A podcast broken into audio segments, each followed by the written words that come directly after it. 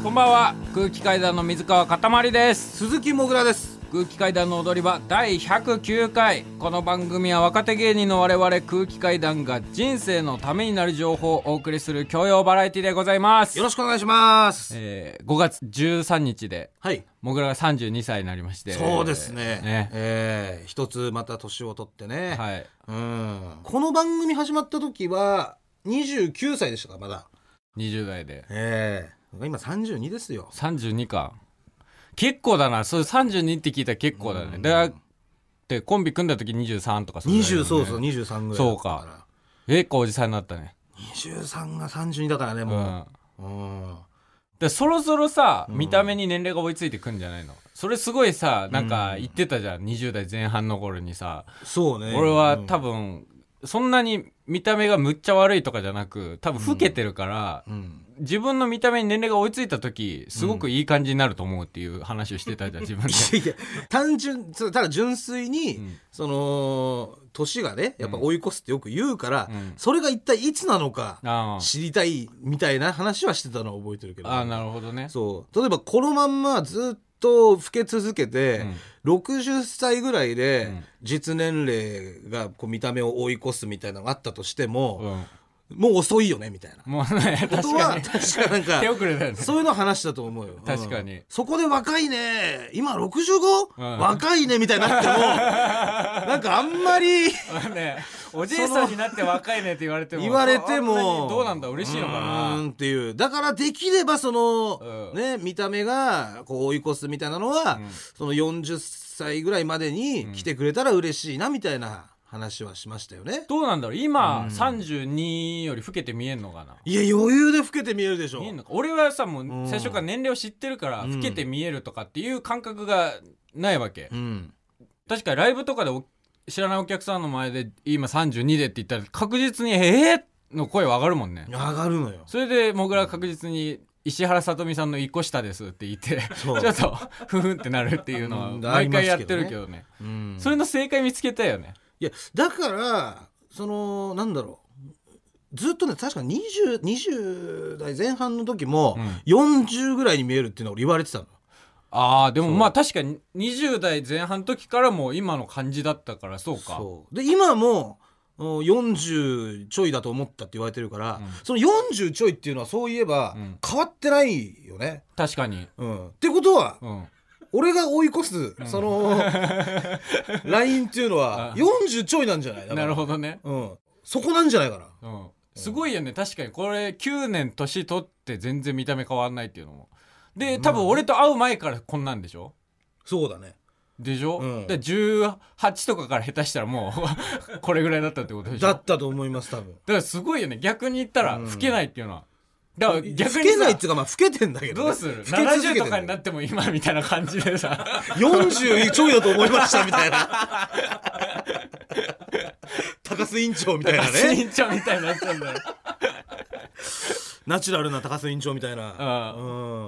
あどうだろうね、うん。ちょっとだからそこは楽しみにしてますよ今だから。なるほど40ちょいをうん。70になって40ちょいかと思ったらちょっと気色悪いもんね。怖いですけどね。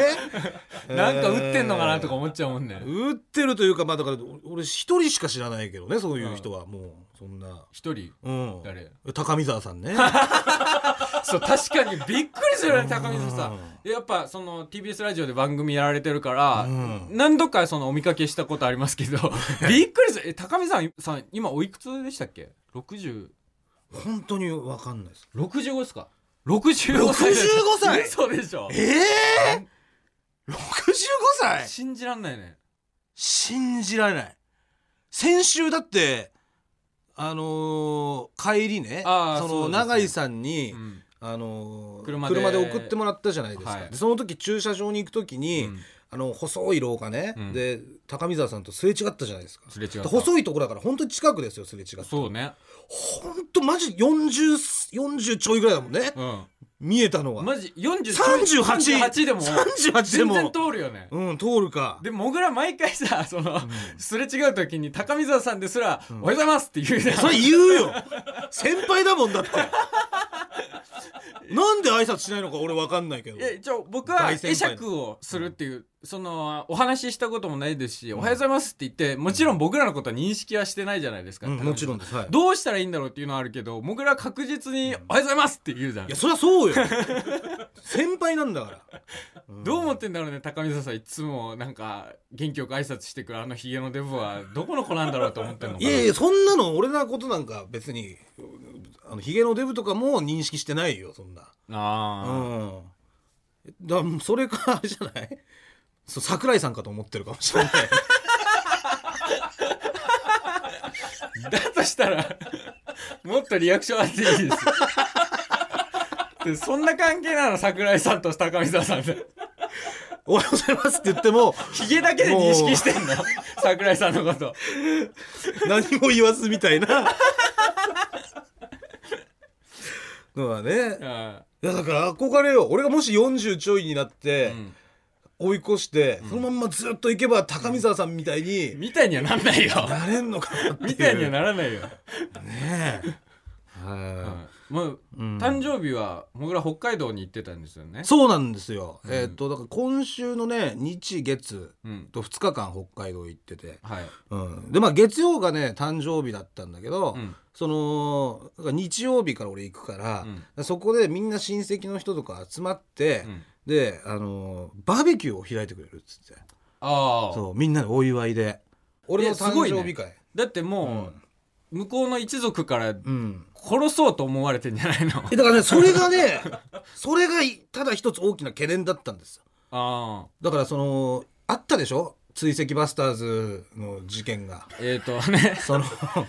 追跡バスターズっていう番組の中で まあもう某芸人さんの悪行が紹介されてね、はい。そのね内容が、まあ、うんパチンコ三昧で人から金借りて300万円借りてとんずらこいたみたいな内容で、その名前が鈴木かっこ仮仮名でね テレビの仮名が鈴木かっこ仮で、それを見たモグラの親族があモグラともみちゃんの親族か。そう。ともみちゃんの親族が、その携帯で検索したのよ、うん、その芸人鈴木借金で。借金で。で検索したら俺の記事がバーッとが出てきた。でテレビに映ってる芸人鈴木もうん。すごい太ってて太って見た目がもうそっくりだと。はい、それで家に電話しちゃったよともみちゃんの実家に。うん、親戚の人がね。ともみの旦那、今テレビ出てるあいつじゃねえのかっつってでそっからどういうことだっつって、俺がそういう借金があるとか、ん。っていうのはもう全部そこでバレたわけです。あ向こうの親族には全部全部バレた素性はバレたわけですね。でバレてから初だったのよ。あなるほどね。顔を今まで結婚のご挨拶に行った時とかは、ん。向こうの親族の方は知らなかったんですか？借金とか。それは分かんない。もしかしたら知ってたかもしれないけど俺には言ってこなかったんですよ。うんうんそのねどうだ？みたいなその借金あんのかとか、はいはい、もうでもでもそのやすごい優しかったから、うん。その時点では俺は知らないんじゃないかって思ってたんだけど、うん。でももう今回その追跡バスターズの件があって、うん。まあ確実にもう知られた。これはもう100%知ってる状態ですから、はい、でその状態で顔を合わせるのが初めてだったんで、うん。だからもうこうもうどうしようかと。うん、もう下手したらもう殴られるんじゃないか ものすごくとりあえず怒られるんじゃないかっていうのでビクビクしてたのよ。はい。でその状態で、えーまあ行ったんだけども、そしたらさそのまずその親戚の方々みんなで集まった時にさ、うん。あの親戚のおじさんがね、うん。プレゼントだっつって、うん。俺に誕生日プレゼントくれて、うん。でそれがあの代々そのおじさんの家に伝わるん。将棋盤があるんだけど、ん。それを俺にくれたの。お前将棋好きだろすごいな。家宝みたいな。そう家宝みたいなやつを。将棋は。うん。えこんな分厚い1枚の木から作った、うん。何センチぐらいこれ？3え？ー、わかんないよ自分で。40センチ。俺に聞くんだよ。自分で手をセットしてこれ何センチぐらい40センチぐらい？ですか、はい。ちゃんと足ついてるやつよ、うん。そう。で今将棋をやるも人間がうちにいないから、はい。で翔ちゃんがね翔ちゃんって呼ばれてんだけどん。翔、ちゃんが将棋やるって聞いたから、ん。これ持ってきたよっつって。すごいね。すげえありがたいじゃんそんな、うん。何代も続くやつですよ、ん。でそれをだからありがとうございますっていただいた時に、ちょっとやっぱみんなおめでとうみたいな感じで、よかったじゃんっていうこうお祝いムードでだから始まったわけよ、うん。うん、だからバーベキューが。バーベキューが、うん。だからあちょっと安心したなというか、うん。でえーまあ、もちろんお父さんお母さんいて親戚の方々もいて、はい。えーおじさんもいたんだけども、おーまあ、なんかちょっと一人ねうん。当たりが強い人がいて。えっと普通に俺が肉焼いてうん。バーベキュー焼いてたら、うん。なんか「おい!」みたいな。うん「お前それ焦げるだろ!おじさん」みたいな。おじさんです。男の男性、はい。40何歳ぐらいちゃんとお前ひっくり返せ肉、うん。はいすいません。肉ひっくり返して、うん。なんでお前これ焦げてんじゃねえかよ、おこれ焦げてるやつお前食え。はい。いただきます。みたいな感じの人が、えー一人いらっしゃって、うん。まあでも当然の扱いだよねともみちゃんに聞いたのよ、うん。あのおじさんどういうおじさんなのかなみたいな。あはいはい聞いたら、あのお父さんのはい。昔からの友人の方であ親戚の方ではないんだ。そう。親戚の方じゃなくて友人の方なの、はいはい。うん、で、えーそれ聞いた時にさ、うん。ちょっとあもうこの人多分知ってるわと。うん。俺のことを。う、んで俺がし 借金あるとか知ってるわと。うん。うんこの扱いはと。この扱いは、うん。やっぱね、うん。誕生日会だから俺が一応主役じゃない。で その中でさ「おお前この焦げたやつお前だ!」っていうなるのは でさらに親戚でもない。ってなったら ね。もう俺のこと知ってるとしか思えない。知っててだ憎む要因はその辺しかないもんね。ないじゃない。借金があるだとか。そう。で、う、ん、えーちょっと危ないと、危ないと判断した えー離れようと。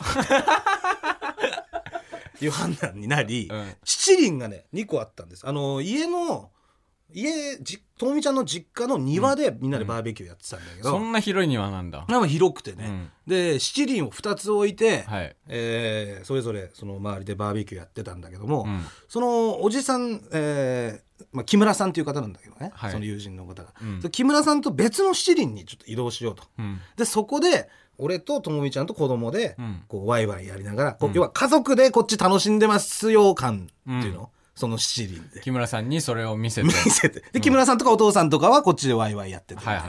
あんまその絡みもないし、うん。えー普通に、えー楽しんでたんだけど、うん。酒をさうん。飲む人が、うんまずお父さんとうん。俺とうん。木村さんと、うん。あと将棋盤くれたおじさうん。んのこの4人しかいないの。ああ意外とみんな飲まない。みんな飲まないんです、うん。あとのしあの8人9人は。はい。ってなるとさ、うん。飲まない人たちっていうのは、うん。もうその食材を結構いいろいろ食べてうん。いって、うん。でご飯とかも途中食べるから、うん。どんどんどんどんもうお腹いっぱいになってうん一、人また一人とうん。その家の中入っていくわけですよ。離脱していくんだ。離脱していくわけです。はははでそうすると飲む人たちが その七人の周りに 残りだんだんみんないなくなってくると。やばい近づいてくるよ。で飲まないおばさんとかがうん。息子ね、うん。俺の息子とちょっと遊びたいとか、うん。ってなってくると、うん。もう結構食べたし中で遊ぼうやってなって辰丸おいでと。そうそう、うん。おいでってななり、うん取り残されていき、うん。で結果的に残ったのが、うん。その飲む4人ね、お父さん木村さん、うん。えー木村さん要注意人物です。木村さん。幼稚人物でえーの将棋盤のおじさん。おじさんと俺、はい。でもちろんうん「おい!」っつって。もうもうそっちの七輪消して、うん。もう4人でやろうや。あなんかね やばい。お声かかったでお声かかり、うん失礼します」っつって、はい。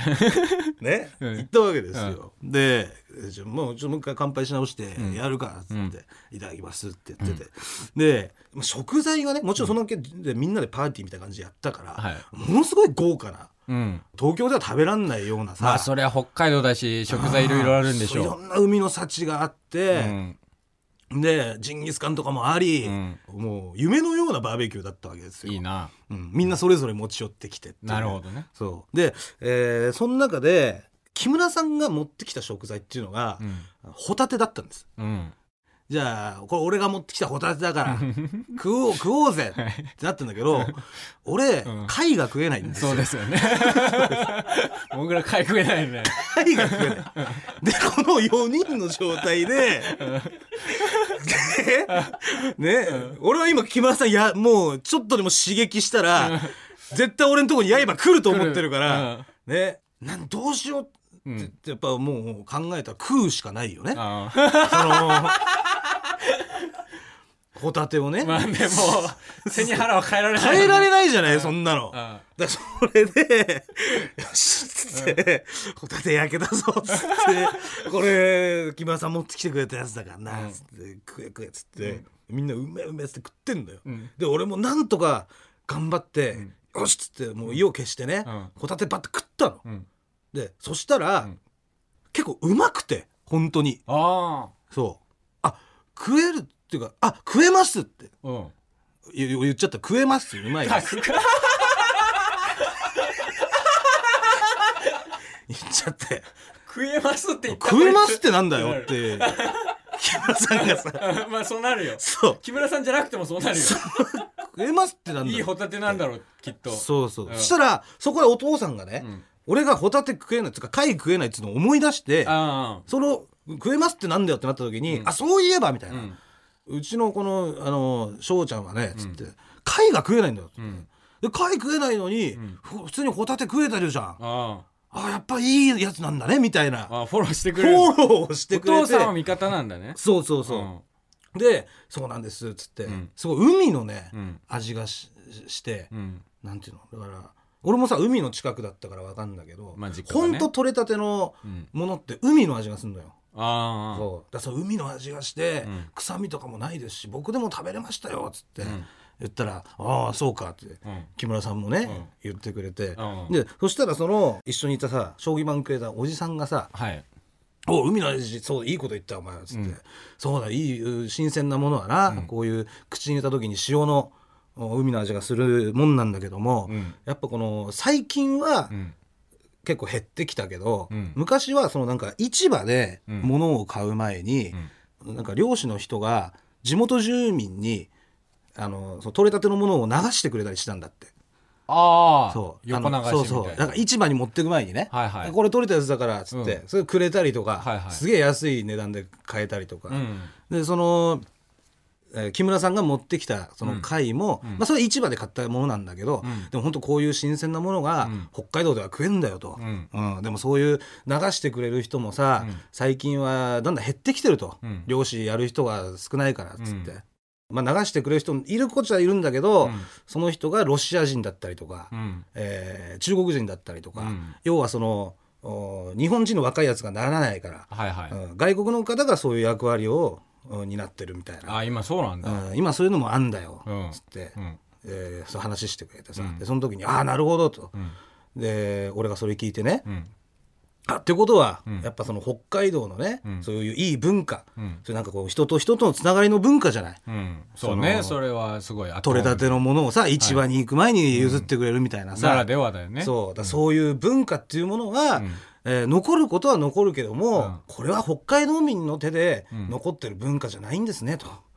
このままいったら文化じ文化というもの自体は残るけど、それを継承していく人というのは、うん残念ながら日本にはいなくて、うん。ロシアの方とか中国の方がそれを担ってやってくれてるんですね。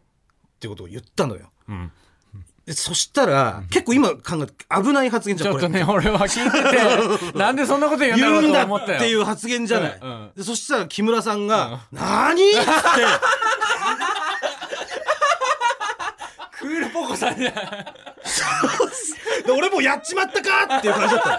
その何？が来た時あれ やっちまったか？っと思ったら何って来て「やばいやばいや」と思ったら木村さんが「お前なんて真面目なこと考えてるんだ」と。危ねえ。危ねえお前、今の話で、そこを考えるのかと、なるほどな、そうだよな文化は残るけど残していく人は我々ではなく、外国からの人間が残していく、はあなるほど、お前あれなんだな、真面目なやつなんだなと、ん。実はよ、今日おめえのこと見て、もうダメだと思ったらボコボコにしてやろうと思ってた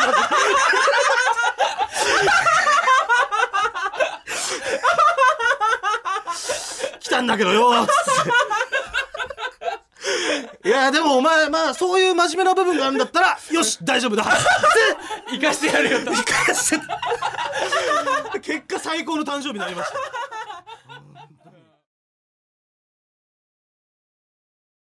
改めましてこんばんは。空気階段の水川かたまりです。鈴木もぐらです。超嬉しいお知らせがございましてはい。えー来月6月14日金曜日、えっと、タイタンライブに空気階段がゲスト出演します。ありがとうございやっますたいやー嬉しいですね。ーマジで嬉しいんだけど、うん。本当に嬉しい。うん。だってずっとね、もう僕はずっとカーボーイ、爆笑問題カーボーイを聞いてきてさ、はい。まあ、定期的にお知らせがあるじゃない。うん。そのタイタンライブのお知らせですっていう、もうあれをずっと聞いてきてそこに出られるってもう一個夢叶ったんだけどそうだよね。本当に、うん。まあ、何度かその爆笑問題さんの番組に出させていただくみたいな機会ありましたけれども、うん。その本当に同じ舞台でネタをやるっていうのははい。ちょっと震えますねこれ。そうですね。本当に超、もう爆笑問題さんがいなかった芸人になってなかったんで、うん。本当に嬉しくて。はい。はい。あのでね、タイタンライブ、シネマライブ、タイタンシネマライブとしてですね、あの、全国の映画館でも上映されるんですよ、生で。はい。だから地方で踊り場聞いてくださってるリスナーの方々とかも、あの、映画館で、もう生で見れますんで、はい。ぜひぜひお越しください。はい。ちょっとあの、上映劇場、ご紹介してもいいですか？おはえっと、い。全国20カ所で上映されるんですけれども。言い、たいやつね。はい。はい。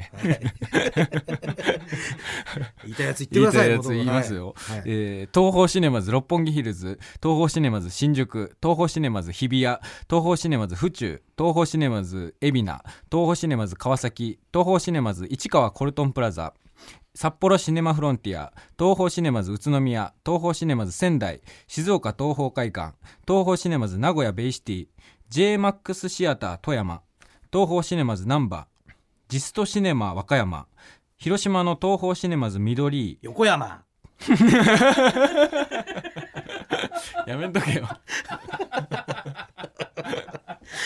太田さんがいつもよく言うやつでえー東宝シネマズ高知福岡の中洲太陽映画劇場熊本の東宝シネマズ光の森沖縄の桜坂劇場。横ちゃん。以上。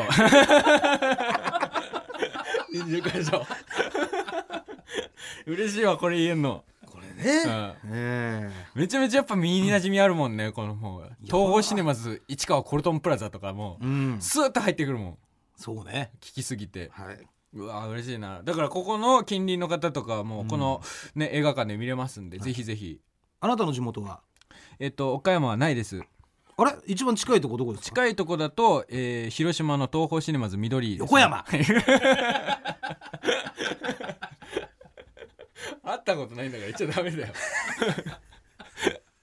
そうですね。はい。あの、チケットがですね、えっ、と、今日の17日から発売してますんで、はい。あの詳しくはタイタンのホームページをご覧ください。あのちなみにですねこの「タイタンシネマライブ」には、ん。えー木村さんも来ます。マジで？木村さん来られます。えっ、と、札幌シネマフロンティアですか？えーまあどこで、まあ、もしかしたらちょっと仕事で、うん。あの違うとこいるかもしれないんですけど、はい。はい、見るとは言ってましたんで。なるほどね。はい見に行くいいとこ見せないとね。そうですね。マジ滑ったらボコボコにされるかもしれない。いやもう大丈夫でしょもうもうそこはもう大丈夫だと思いますけど、うん。はい、えーというわけで続いてこちらのコーナー参りましょう。チンして食べて。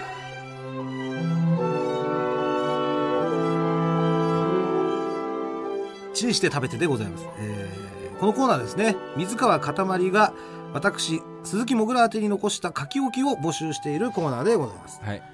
えーそれでは早速参りましょう、えーラジオネームジャイアント厚彦。もぐらへ。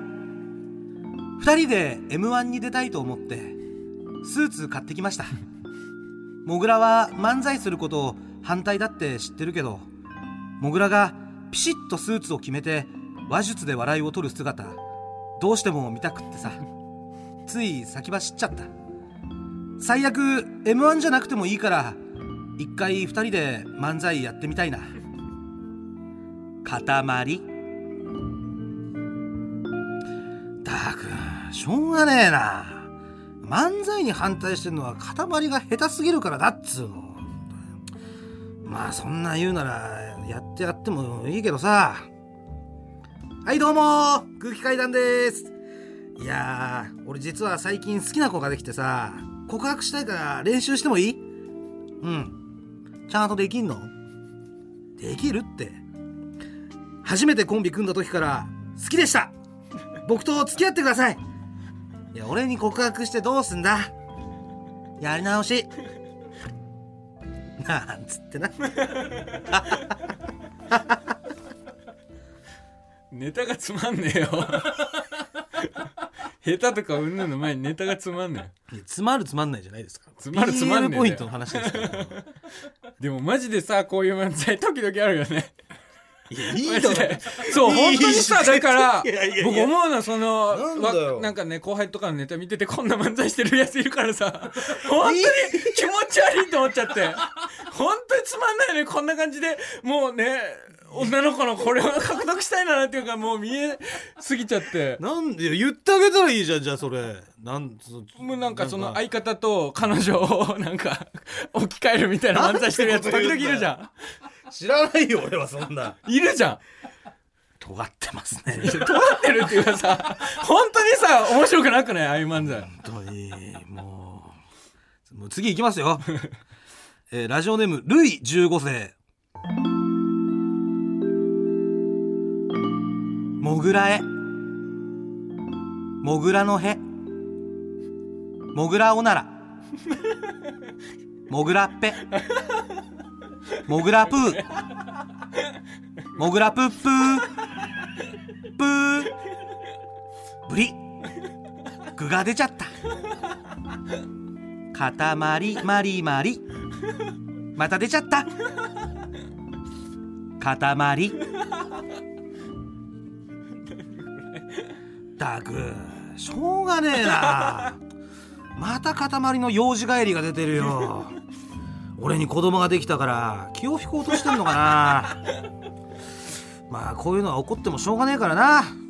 えー、塊へ。塊っぺ。塊ペペッペーカタちゃんペペッペペッペペー。モグラッパモグラッパパラッパラッパッパッパッパッパカタマリンリンモグラッパパッパモグラッパペペーペー。カタちゃん。ペペロペペペペペー。ったく。手がかかるぜ。まあそこは可愛いんだけどな。なんか知んないけど今までで一番面白かったな ありがとうございます。でこんな感じでですね、えー水川かたまりから鈴木もぐら宛てに残した書き置きを送ってください。お待ちしております。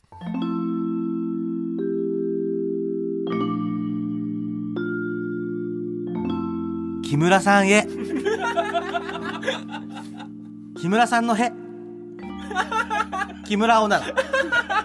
木村っぺ木村っぺっぺぺっぺ木村っぺでボコボコにされるよ。木村っぺもぐら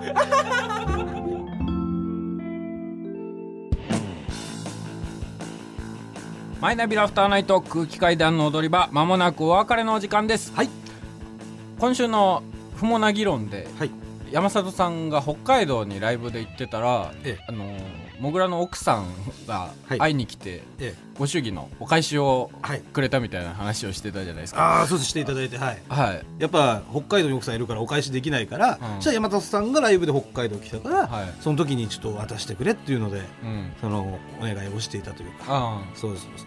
であの山里さんが子供がものすごいね泣いちゃったって言ってたじゃないですか、うん。あの本当うちの子供ね、うん。誰に合わせても泣かなかったんですけど、あの最近びっくりしました。この奥さんも言ってました。山里さんだけ初めてもあって大泣きって何か違うものを感じ取ったんだ何だったんですかね。赤ちゃんながらに何なのかわかんないそれだけはちょっとお伝えしておこうと思います、はい。NG かもしれない。集まると山里さん。そうですはい、本当にありがとうございます本当に。ありがとうございますあのお祝いいただいて本当ありがとうございます。はい、もぐらすべてのメールの宛先は、はい、えー全部小文字で踊り場アットマーク TBS.CO.JP 踊り場アットマーク TBS.CO.JP 踊り場のりは RI です。この後1時からは金曜ジャンクバナナマンさんのバナナムーンゴールドですここまでのお相手は空気階段の水川かたまりと鈴木もぐらでした。さようなら。ニンニンドロン。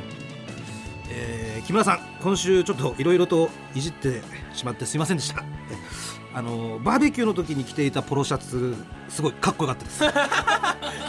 どこでフォローしてんの？